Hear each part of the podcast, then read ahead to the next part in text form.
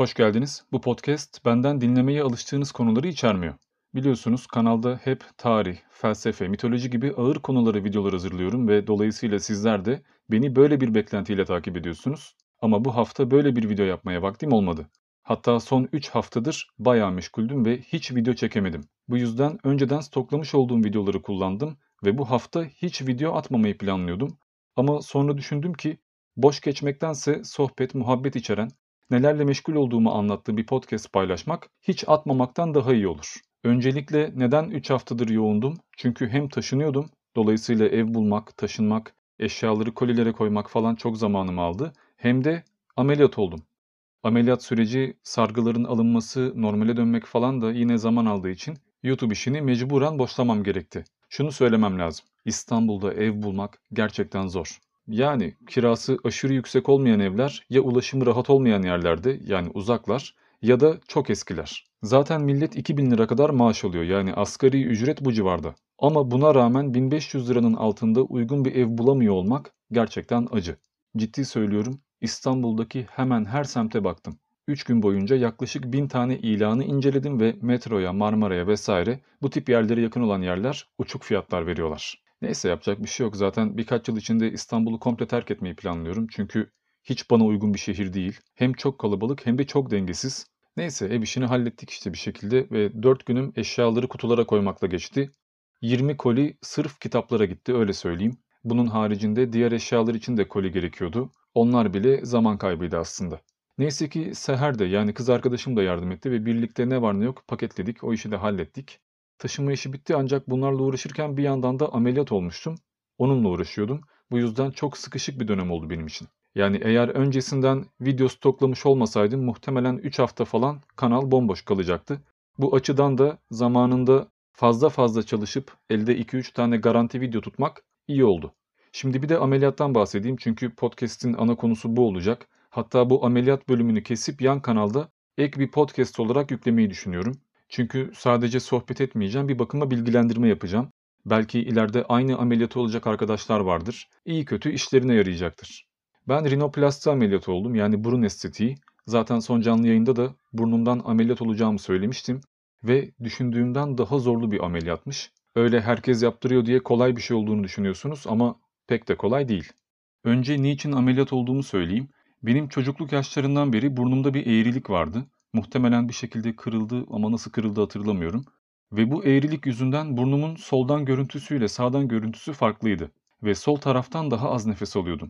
Siz hep videoları önden çektiğim için belki fark etmemişsinizdir ama profilden bakınca biraz anlaşılıyor. 16-17 yaşlarından beri de burnuma takıntılıydım. Yani illaki bir gün yaptıracaktım. E daha fazla beklemeye gerek yok. Artık sürekli kamera karşısına çıkıyoruz. En iyisi erkenden halledeyim dedim. Şimdi estetik falan deyince hemen böyle ufacık, kalkık, anime burnu gibi bir şey düşünüyorsunuz fakat öyle bir şey yapmadım. Çünkü aslında pek bir değişiklik yapmadık zaten. Hatta estetikten ziyade kırık tedavisi oldum bile diyebilirim. Şöyle söyleyeyim, önden bakınca hiçbir şey değişmedi. Tamamen aynıyım. Çünkü zaten sıkıntı yandan bakınca belli oluyordu. Hatta ameliyat olduğumu söylemesem çoğunuz muhtemelen fark etmezdiniz bile. Olsa olsa belki sesimden fark ederdiniz çünkü şu anda sesim çok da güçlü değil. Hatta konuşurken biraz burnum acıyor. Öncelikle dünyada burun estetiği bayağı yaygın bir şey. İstatistikler Google'da falan vardır. Onlara girmeye gerek yok. En çok estetik yapılan alan burun ve muhtemelen beni dinleyenler arasında da ya burnunu yaptıran ya da yaptırmayı düşünenler vardır. O yüzden şimdi bu sürecin nasıl geçtiğini ve ne yapmanız gerekeceğini anlatacağım. Ben kapalı ameliyat oldum çünkü bende yapılacak çok bir işlem yoktu ama genellikle karga burun diyebileceğimiz burun yapısına sahip insanlar veya burnu çok büyük olanlar açık ameliyat yaptırıyorlar. Yani mecburen böyle yapılıyor. Kapalı ve açık arasındaki farkları uzun uzun söylemeye gerek yok. Özetlersek şöyle, kapalı ameliyatta burnunuza içeriden bir kesik atıyorlar ve mikroskobik bir işlem yapıyorlar. Açıkta ise burnunuzu alttan kesip deriyi kaldırıp paldır küldür dalıyorlar. Yani açık ameliyat yaptıranların süreci ve iyileşmesi daha sıkıntılı ve daha uzun oluyor.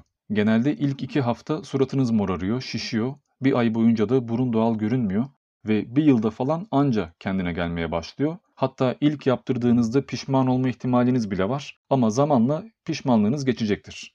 Hatta internette bu ameliyatlar esnasında çekilen videolar var. Yani canlı canlı otopsi yapar gibi kişiyi kesip biçip burnuyla oynuyorlar. İstiyorsanız izleyebiliyorsunuz. Ben merak ettiğimden biraz baktım ama korkarım diyorsanız bakmayın. Şimdi ilk başından itibaren başlayalım. Önce ne yaptım? Doktorla görüştüm ve ne istediğimi söyledim. O da zaten bakar bakmaz şuraya şu yapılacak, buraya bu yapılacak dedi. Adamlar işin uzmanı o yüzden söylemeseniz de anlıyorlar. Ve ayrıntıları konuştuk. Ameliyattan bir gün önce hastaneye gittim ve 4 tüp anestezi kanı verdim. Bir de korona testi yaptırdım hani hastaysam falan ortaya çıksın diye. Ki o da bayağı gıcık bir testmiş. Sonra ne yaptık? Benim ameliyat sabah 8.30'daydı o yüzden geceden itibaren hiçbir şey yiyip içmedim. Siz de öyle yapacaksınız. Ameliyattan en az 12 saat önce su içmeyi bile bırakacaksınız. Sanırım ödem yapıyormuş o yüzden istemiyorlar. Sabah hastaneye gittik. Gerekli hazırlıklar yapıldı ve anesteziyi verdiler. Ve anestezi olayı da beklediğimden çok farklı gerçekleşti bu arada. Ben ameliyathanede anesteziyi verecekler ve ondan 9'a kadar saymamı isteyecekler. Ben sayıyorken de 8-7 olduğunda falan hop diye gideceğim zannediyordum ama öyle olmadı. Anesteziyi birkaç dakika önce bekleme odasındayken verdiler ve bayağı doktorlarla konuşa konuşa sohbet ede ede öyle geçirdim. Hatta ben ya acaba ne zaman uyuyacağım falan diye düşünüyordum bir sıkıntı çıkmasın diye düşünüyordum ama fark etmeden dalmışım. İyi ki de öyle olmuş çünkü ben anestezide uyanırım diye bayağı bir korkuyordum. Bunun da sebebi şu, geçenlerde Anestezi diye bir film izlemiştik. Orijinal adı Awake yani uyanmak ve o filmde çocuğun birine kalp ameliyatı yapıyorlardı. Fakat anestezi verdiklerinde çocuğun bilinci hala açık kalıyordu. Dışarıdan bakınca çocuk tamamen uyumuştu, hiçbir problem yoktu. Bedeninde herhangi bir hareketlenme de yoktu. Gözleri kapalıydı yani doktorların fark etmesi mümkün değildi. Ama çocuk hala çevresini duyuyordu ve hala acıyı hissediyordu. Bir düşünsenize yani siz uyuyup kalmışsınız, hiçbir şekilde konuşamıyorsunuz, hiçbir şekilde bir şey belli edemiyorsunuz ve resmen sizi canlı canlı kesiyorlar ve sonuna kadar hissediyorsunuz. Bayağı cehennem azabı gibi bir şey yani ve bu gerçekte yaşanabiliyormuş. Çok küçük oranlarla olsa bile bu tip vakalar gerçekleşmiş. E böyle bir şey izleyince tabii ki kesin bana da olur aman olmasın diye düşünmeye başlıyorsunuz ve ben pek de şanslı biri olmadığım için başıma gelme ihtimalinin yüksek olduğunu düşünüyordum. Size dışarıdan nasıl görünüyor bilmiyorum. Böyle şanslı, çok mutlu falan görünüyorumdur ama genelde nerede cins bir olay varsa başıma geliyor veya gerçekten hani çölde kutup ayısı görmek diyebileceğimiz bedevi şansı bende var. O yüzden anestezi filmini izledikten sonra aha yandık dedim. Kesin bende de böyle bir şey olacak. Orada saatlerce işkence çekeceğim ama kimse anlamayacak. Hatta daha sonra anlatsam bile inanmayacaklar. Zaten bünyem de bir garip. Yani dişçiye gittiğimde bile 3 tane uyuşturucu iğne yaptırmam gerekiyor. Çünkü çenem uyuşmuyor ya da antibiyotik veya ağrı kesici kullanacağım zaman en ağırlarını kullanıyorum yine de etki etmiyorlar. Bu yüzden kesin anestezi yapılırken de bir şekilde bir problem çıkacak diye düşünüyordum. Ama neyse ki öyle olmadı. Bu arada Beyaz Şov'dan akrabalarına selam gönderen konuklar gibi kısa bir teşekkür göndermem gerekiyor. Çünkü ameliyattan bir gece önce ekstra refakatçi çağırmam gerekti. Malum orada 24 saat kalacağız ve muhtemelen bütün gece uyuyamayacağız. Tek kişinin ilgilenmesi problem olur diye Selin'i yani Seher'in kız kardeşini diğer anlamıyla baldızımı yardım etmesi için çağırdım ve kendisi 24 saat benimle ilgilendi sağ olsun. Çağırdığım anda geldi yani. İşi varsa gücü varsa bıraktı. Hatta Selin şu Diamond tema kapağını da yapan kişi onu da belirteyim. Şu her jenerikte kullandığımız var ya hani ortasında heykel olan kapaktan bahsediyorum. İşte onu da Selin yapmıştı. O yüzden teşekkür edeyim. Şimdi ameliyattan devam edersek. Ne ara uyuduysam uyudum ve ne zaman uyandığımı da hatırlamıyorum. Ameliyathanede mi uyandım, yoldayken mi uyandım, odamda mı uyandım bilmiyorum. Tek hatırladığım öğlen 12 civarında uyandığımdı ve beynim zonkluyordu. Yüzümün yarısı kapalıydı ve tipim bayağı komik görünüyordu. Özellikle aynaya ilk baktığımda nasıl hissettiğimi tarif edemiyorum. Çünkü ulan bir şey yaptık ve geri dönüş yok. Hadi bakalım inşallah pişman olmayız. Bir yandan korku var, bir yandan heyecan var, bir yandan da ağrı var. Değişik durumlar yani. Ve o sargılar bir hafta kalacak. Yani bir hafta boyunca neye benzediğinizi bilmeyeceksiniz ama doktorlar böyle durumlar için zaten fotoğraf çekiyorlarmış. Hani bakın böyleydi böyle yaptık şeklinde bir reklam olması için zaten görüntü alıyorlarmış. O beni biraz sevindirdi çünkü ertesi gün en azından şeklini görme şansım oldu fotoğrafa bakarak ve gayet de güzeldi. Tabi sargılar çıktıktan sonra öyle görünmüyor çünkü suratınız şişmiş oluyor ama en azından şişkinlik indikten sonra neye benzeyeceğini biliyorsunuz. Bu arada ameliyattan çıktıktan sonra ilk 4 saat hiçbir şey yiyip içmek yok. Haberiniz olsun ve bu baya bir dert. Çünkü zaten bir gece öncesinden beri su bile içmemiş olacaksınız. Karnınız gurulduya gurulduya, damağınız kuruya kuruya bekleyeceksiniz ve burnunuzda tampon olduğu için de Mecburen ağzınızdan nefes alacaksınız çünkü burun tıkalı. Bu da ağzınızı kuruttukça kurutacak. Ağzınız kurudukça su içme ihtiyacınız artacak ve bu kısır döngü 4 saat devam edecek. O 4 saat hayatınızın en uzun 4 saati olabilir, haberiniz olsun. Süre bittikten sonra da yemek içmek serbest oluyor ama ağzınızı her oynattığınızda canınız yandığı için pek de bir şey yiyemiyorsunuz. Yani o ameliyattan çıktık hadi İskender gömek falan demek yok. Zaten hastanede de ilk gün çorba veya patates püresi gibi şeyler veriyorlar ve topu topu bir gün kalıyorsunuz. Yanlış hatırlamıyorsam taburcu olana kadar 24 saat içinde 3 kere ağrı kesici, 3 kere de antibiyotik verdiler. Hepsini serumdan veriyorlar tabii ki. Ama çok da etkilemiyor. Yani illaki ağrılarınız devam ediyor. Peki bu 24 saat nasıl geçiyor? Her saat başı gözlerinizin üzerine 15 dakikalığına buz koyuyorsunuz. Bu buz nasıl bir buz? Lastik eldivenlerin içine buz doldurup bunları parçalıyorlar ve siz de bunları burnunuzun üstüne baskı yapmayacak şekilde alnınızdan gözlerinize kadar yerleştiriyorsunuz. Bunu ilk gün her saat başı 15 dakikalığına, ikinci gün her 2 saatte bir ve üçüncü gün her 3 saatte bir tekrar ediyorsunuz. Ve ilk gün özellikle 2 saatte bir yürüyüşe kalkmanız lazım. Çünkü hem uyuşukluğunuzu atmanız lazım hem de kan akışı olması lazım. Siz yürüdükçe burnunuzdan kan akmaya başlıyor ve biraz rahatlıyorsunuz. Tabi kan akması derken öyle ağzınıza gözünüze akmıyor bunlar. Zaten tampon var, onun altında burnunuzu bezle kapatmışlar. Kanlar burnun altında birikiyor ve pıhtılaşıyor. Akmaktan bahsetmişken zaman da akmıyor bu arada. Yani gerçekten hayatımın en uzun günüydü ve en berbat gecesiydi. Özellikle gece tamamen eziyetti. Zaten uyuma şansınız yok. Oturayım bir şeyler yapayım da diyemiyorsunuz. Sırt üstü uzanıp öyle yatmak zorunda kalıyorsunuz ve saat başı ya buz koyacaksınız ya da yürümeye kalkacaksınız. Zaten hemşireler de 2 saatte bir gelip bir şeyler yapıyorlar. Ya ilaç veriyorlar ya bir şeyler soruyorlar ve gidiyorlar. Var oğlu var. Yürürken de kesinlikle öyle kafayı eğmek, yere bakmak veya telefonla oynamak yok. Yatıyorken de bunu yapmak yok. Zaten isteseniz de yapamıyorsunuz. Başınız dönüyor çünkü ve tek yaptığınız zamanın geçmesini beklemek oluyor. Şöyle söyleyeyim, banka sırası beklediğinizi düşünün ve 24 saat boyunca bu sıra bitmeyecek. Ya bitse de gitsek diye dakikaları saymaya başlıyorsunuz ve dakikalar da geçmiyor. Ameliyat olmaktan vazgeçtiniz değil mi? Ama daha bitmedi.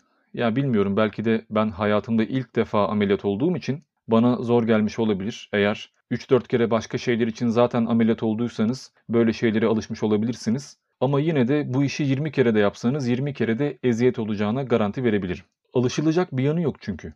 Ya saate bakıyorum gece 2 neyse diyorum hadi yarısı bitti sabah gideceğim. 40-50 dakika bir şeyler düşünüyorum ya video konusu ya başka bir şey kendimi oyalamaya çalışıyorum. Ve oh diyorum en azından bir saat olmuştur baya bir şey yaptık. Saate bir daha bakıyorum saat 2'yi 4 geçiyor. Hayda, başa sarıyoruz. Yine bir saat boyunca kendimi oyalıyorum, bir şeyler yapmaya çalışıyorum. Düşün, düşün, düşün. Tamam, en azından şimdi yarım saat olmuştur diyorum. Bir daha bakıyorum, saat 2'yi 6 geçiyor. Gerçekten de böyle. Yani bir saat geçti zannediyorsunuz, 5 dakika geçiyor. Neyse burayı çok uzatmak istemiyorum. Özetle rezil bir tecrübeydi ve ilk bir hafta ameliyat olduğuma bin pişman oldum. Şimdi biraz da eve döndükten sonra yapacaklarınızdan bahsedeyim. Sabah oldu, burnumun alt kısmındaki bantları aldılar. Oradaki bezleri, pamukları vesaire çektiler. Tabii yine de burundan nefes alamıyordum çünkü tampon vardı. Ve o tampon bir hafta kalacak. Yani bir hafta boyunca burundan nefes almak diye bir şey yok. Sürekli ağzınız açık bir şekilde mal gibi etrafa bakacaksınız. Ve doktor size bir takım ilaçlar verecek. Bana 3 tane hap, bir tane merhem, bir tane de burun spreyi vermişti. Merhemi günde 5 kere burnunuzun altına sürüyorsunuz. Açık ameliyat olanlar daha fazla sürebilirler çünkü onlarda dikiş falan olacak o taraflarda. Ben bir tek kan pıhtılaşmasını önlemek için bunu sürüyordum. Sabah ve gece antibiyotik ve ağrı kesici kullanacaksınız. Uyumadan önce de ödem önleyici bir ilaç var, onu kullanacaksınız. Ha, ek olarak çok bir ağrınız olursa fazla fazla ağrı kesici kullanma şansınız var. Ben öyle yaptım. Hap kısmı basit. Doktor söyler zaten. Bir de sprey kısmını anlatayım. İçinde okyanus suyu olan bir sprey var. Bu spreyden burun deliklerine günde 5 kere yine su sıkıyorsunuz. Böylece içeride kalan pıhtılaşmış kan da sıvılaşıyor. Bu işlem bir hafta devam ediyor ve tamponlar çıktıktan sonra da istiyorsanız bir hafta kadar yine sprey kullanmaya devam ediyorsunuz. İyileşme sürecine bakarsak ilk gün bayağı ızdıraplı geçecek çünkü başınız ve burnunuz sürekli ağrıyacak. Ayrıca sürekli ağızdan nefes aldığınız için dişleriniz de ağrıyacak. Hatta benim boynum bile ağrımıştı. Yani özetle her yeriniz ağrıyacak. Bunun yanında suratınızda hala bir uyuşukluk olacak. Mesela benim üst dudağım çok şişmişti ve konuşurken kıpırdamıyordu. Sizin de dudaklarınız veya gözlerinizin çevresi şişebilir, uyuşabilir, morarabilir. Panik yapacak bir şey yok. Bunun en büyük sıkıntılarından biri şu, komik bir şey olduğu zaman gülemiyorsunuz. Çünkü gülünce canınız yanıyor. Gece uyku uyuyamadığınızdan dolayı sürekli esniyorsunuz ve esnerken de canınız yanıyor. E yemek yemek istiyorsunuz, yerken canınız yanıyor. Bu böyle gidiyor. Taburcu olduğunuz gün her 30 dakikada bir 2 dakikalığına, 3 dakikalığına yürüyüşe kalkacaksınız. Çünkü o gün baya bir kan akması lazım, bir rahatlaması lazım. Ve bunun haricinde sürekli uzanacaksınız. Yani oturma pozisyonunda beklemek yok. Zaten dediğim gibi o pozisyonda 5 dakika durduktan sonra başınız ağrımaya başlayacak. İster istemez ilk 2 gün sürekli sırt üstü yatmakla geçecek ve uyurken de sırt üstü yatmak gerekecek. Yan dönmek veya yüzüstü yatmak yasak ki bu benim için bayağı büyük bir problemdi. Çünkü ben çok değişik yatıyorum. Bayağı böyle elleri kolları açıp amele sümüğü gibi yatağa yapışıyorum yani öyle söyleyeyim. Hani şu filmlerde suç mahallinde yerde çizimler olur ya birisi ölmüştür etrafını tebeşirle veya spreyle çizmişlerdir, işaretlemişlerdir. Aynen öyle. Bir kolum havada diğeri geride bir bacağı kaldırmışım diğerini uzatmışım böyle bayağı rahat yatıyorum yani öyle söyleyeyim.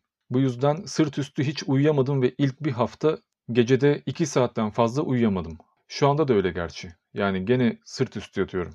Hala yan yatmaya veya yüzüstü yatmaya cesaret edemiyorum. Neyse çok ağladık. Devam edeyim. Üçüncü gün ağrılarım azaldı ama hafif bir şişkinlik oluştu ki doktor olacağını söylemişti zaten. Ama küçük bir iki morarma haricinde pek bir şey yoktu. Millet neler neler çekiyor yani. Suratının yarısı arı sokmuş gibi şişenler var. Mosmor olanlar var. Ben o açıdan biraz şanslıymışım.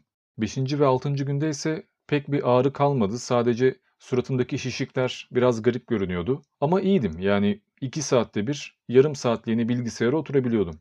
O iki gün boyunca ne yaptım? İş yapamıyorsam da en azından sizle ilgileneyim dedim ve Instagram'da 200 kadar mesaj birikmişti. Elimden geldiğince hepsine geri dönüş yaptım. Muhtemelen bir 10 saatimi harcamışımdır. Öyle sadece selam yazanları veya saçma mesajlar gönderenleri eleyince herhalde cevaplamadığım mesaj sayısı toplam 4 tane 5 tane falandır. Kalan her mesaja cevap verdim çünkü. O 5 mesaja niye cevap vermedim? Çünkü aşırı uzunlardı. Ya da vermem gereken cevap aşırı uzun olacaktı ve insan bir süre sonra üşeniyor. Hazır değinmişken bir açıklama yapayım. Instagram'dan veya başka yerlerden mesaj gönderiyorsanız ama dönüş yapmıyorsam kişisel algılamayın çünkü vaktim olmadığından yapmıyorum. Neticede cevap vermekle bitmiyor bu. Devamı geliyor. İş sohbete dönüyor ve eğer sohbete kalkışırsam video yapmaya vaktim kalmaz. Ben bu yüzden 2-3 hafta mesajları bekletiyorum, biriktiriyorum ve toplu cevap veriyorum. Ondan sonra bir iki hafta geçince tekrar bakıyorum. Böyle böyle gidiyor. Neyse 5. ve 6. günde böyle geçti. 7. günse doktora gittik. Doktor tamponları ve bantları çıkarttı. Böylece artık burnumdan nefes alabilmeye başladım ve çok da rahatlatıcı bir şeymiş. İnsan gerçekten bir açılıyor. Tabii ilk birkaç saat alışamıyorsunuz. Yine ağzınızdan nefes almaya devam ediyorsunuz ama bir süre sonra geçiyor. Bir hafta kadar burun spreyini kullanmaya ve merhemi sürmeye devam ettim ama ağrı kesici veya antibiyotiklere gerek kalmadı. Tamponların çıktığı günden itibaren de artık bilgisayara oturmak veya kitap okumak gibi şeyleri yapabilmeye başladım. Ama pek de içimden gelmediği için yine biraz boşladım. Zaten eşyalarımı paketlemem gerekiyordu. Yine o esnada ev bakmam gerekiyordu. Öyle öyle bir iki hafta kadar taşınmaya ve ameliyat sürecine gitti. Bundan sonraki bir hafta da kafayı dinlemek, yerleşmek bunun gibi şeylerle geçti. Anlayacağınız 3 hafta boyunca ne bir sayfa kitap okuyabildim ne de videolarla uğraşabildim. Bayağı boş geçti. Şu an ameliyatın üzerinden 2 hafta geçti ve bugün taşınma işlemlerini komple hallettik. Artık yerleştim, çekimlere başlayabildim. An itibariyle suratımda bir şişlik yok, herhangi bir acı da hissetmiyorum. Yani anca böyle elimle falan dokunursam, burnumu okşarsam canım yanıyor ve elimden geldiğince dokunmamaya çalışıyorum. Ama ufak tefek sızlamalar haricinde pek de problem yok. Yani arkadaşlar olur da bir gün bu ameliyatı olursanız muhtemelen siz de benim yaşadığım şeyleri yaşayacaksınız. Bence birinci ay bitene kadar yan yatmayın. Kendinizi sırt üstü yatmaya alıştırın. Ben öyle yapmaya çalışıyorum ki zaten istemeseniz de bir korku oluşuyor. Ulan yatarım şimdi sabah bir kalkarım burnum yanağıma yapışmış olur. Yamuk yumuk ne yapacağım bu saatten sonra düzelttiremem de vesaire vesaire. Bu korku oluştuğu için bayağı dikkatli olmaya çalışıyorsunuz ve her gece burnunuzun kırıldığını, yamulduğunu, bir sıkıntı çıktığını görmeye başlıyorsunuz. Yani bu kabuslar bende hala devam ediyor. Muhtemelen birkaç haftaya geçer. Sargı çıktıktan sonra burnunuz şişik görünecektir. Ama korkmayın öyle kalmayacak. Birkaç ay sonra doktorun çektiği fotoğraftaki haline gelecek. Aslında en zorlu dönem ilk bir haftalık dönem. Yani bantlar çıkana kadarki dönem. Ama bantlar ve tampon çıktıktan sonra zaten hepsini unutacaksınız ve iyi ki yaptırmışım diyeceksiniz. Biraz da video işlerinden bahsetmek lazım. Bugün son video çekişimin üzerinden 23 gün geçti. Yani 23 gündür hiçbir video çekmedim veya konu yazmadım. Hatta başta söylediğim üzere bu haftayı komple boş geçecektim çünkü elimde video kalmadı. Malum uğraşacak vakit yoktu. Bu podcast'i de hem bir bilgilendirme yapmak hem de günü boş geçmiş olmamak adına kaydediyorum. Ve kaydetsem mi kaydetmesem mi konusunda bir ikilem yaşamıştım. Çünkü dediğim üzere benden bir saatlik böyle kafa patlatmalı, bilgi doldurmalı videolar istiyorsunuz. Ama öte yandan ne gerek var diye düşündüm. Sonuçta kanalın adı Diamond Tema ile tarih veya Diamond Tema felsefe falan değil. İstersen burada vlog paylaşma veya sohbet paylaşma özgürlüğüm de var. En fazla istemeyenler dinlemez ama isteyenleri de var. O yüzden çok kasmamak lazım diye böyle bir sohbet podcast'i kaydedeyim dedim. Şimdi ne yapacağım? İki tane podcast konusu hazırlayacağım. Biri ataerkil toplumlarda kadının yeri, diğeri de Nuh tufanı gibi ortak mitlerin birçok mitolojide olması ve bunun sebepleri üzerine olacak. Yani birçok dinde aynı şeyin anlatılması bunun doğru olduğunu kanıtlar mı? Bunu konuşacağız. Ayrıca şu anda elimde şamanizm ve tengricilik anlayışına dair çektiğim 3 tane video var. Şimdi onları düzenlemeye başlayacağım. Animasyondur, görseldir, müziktir. Bunları eklemesi biraz zaman alacak çünkü bayağı kullanmayı düşünüyorum. Uzun süredir sürekli felsefe atıyoruz. Görsel kullanmaya gerek kalmayan videolar çekiyoruz. Artık biraz eski formattan devam etmek lazım. Gerçekten belgesel gibi oturup izleyecek bir şeyler yapmak lazım. O yüzden işim uzun. Her neyse, şimdilik bu kadar. Ben Diamond, diğer videolarda görüşmek üzere.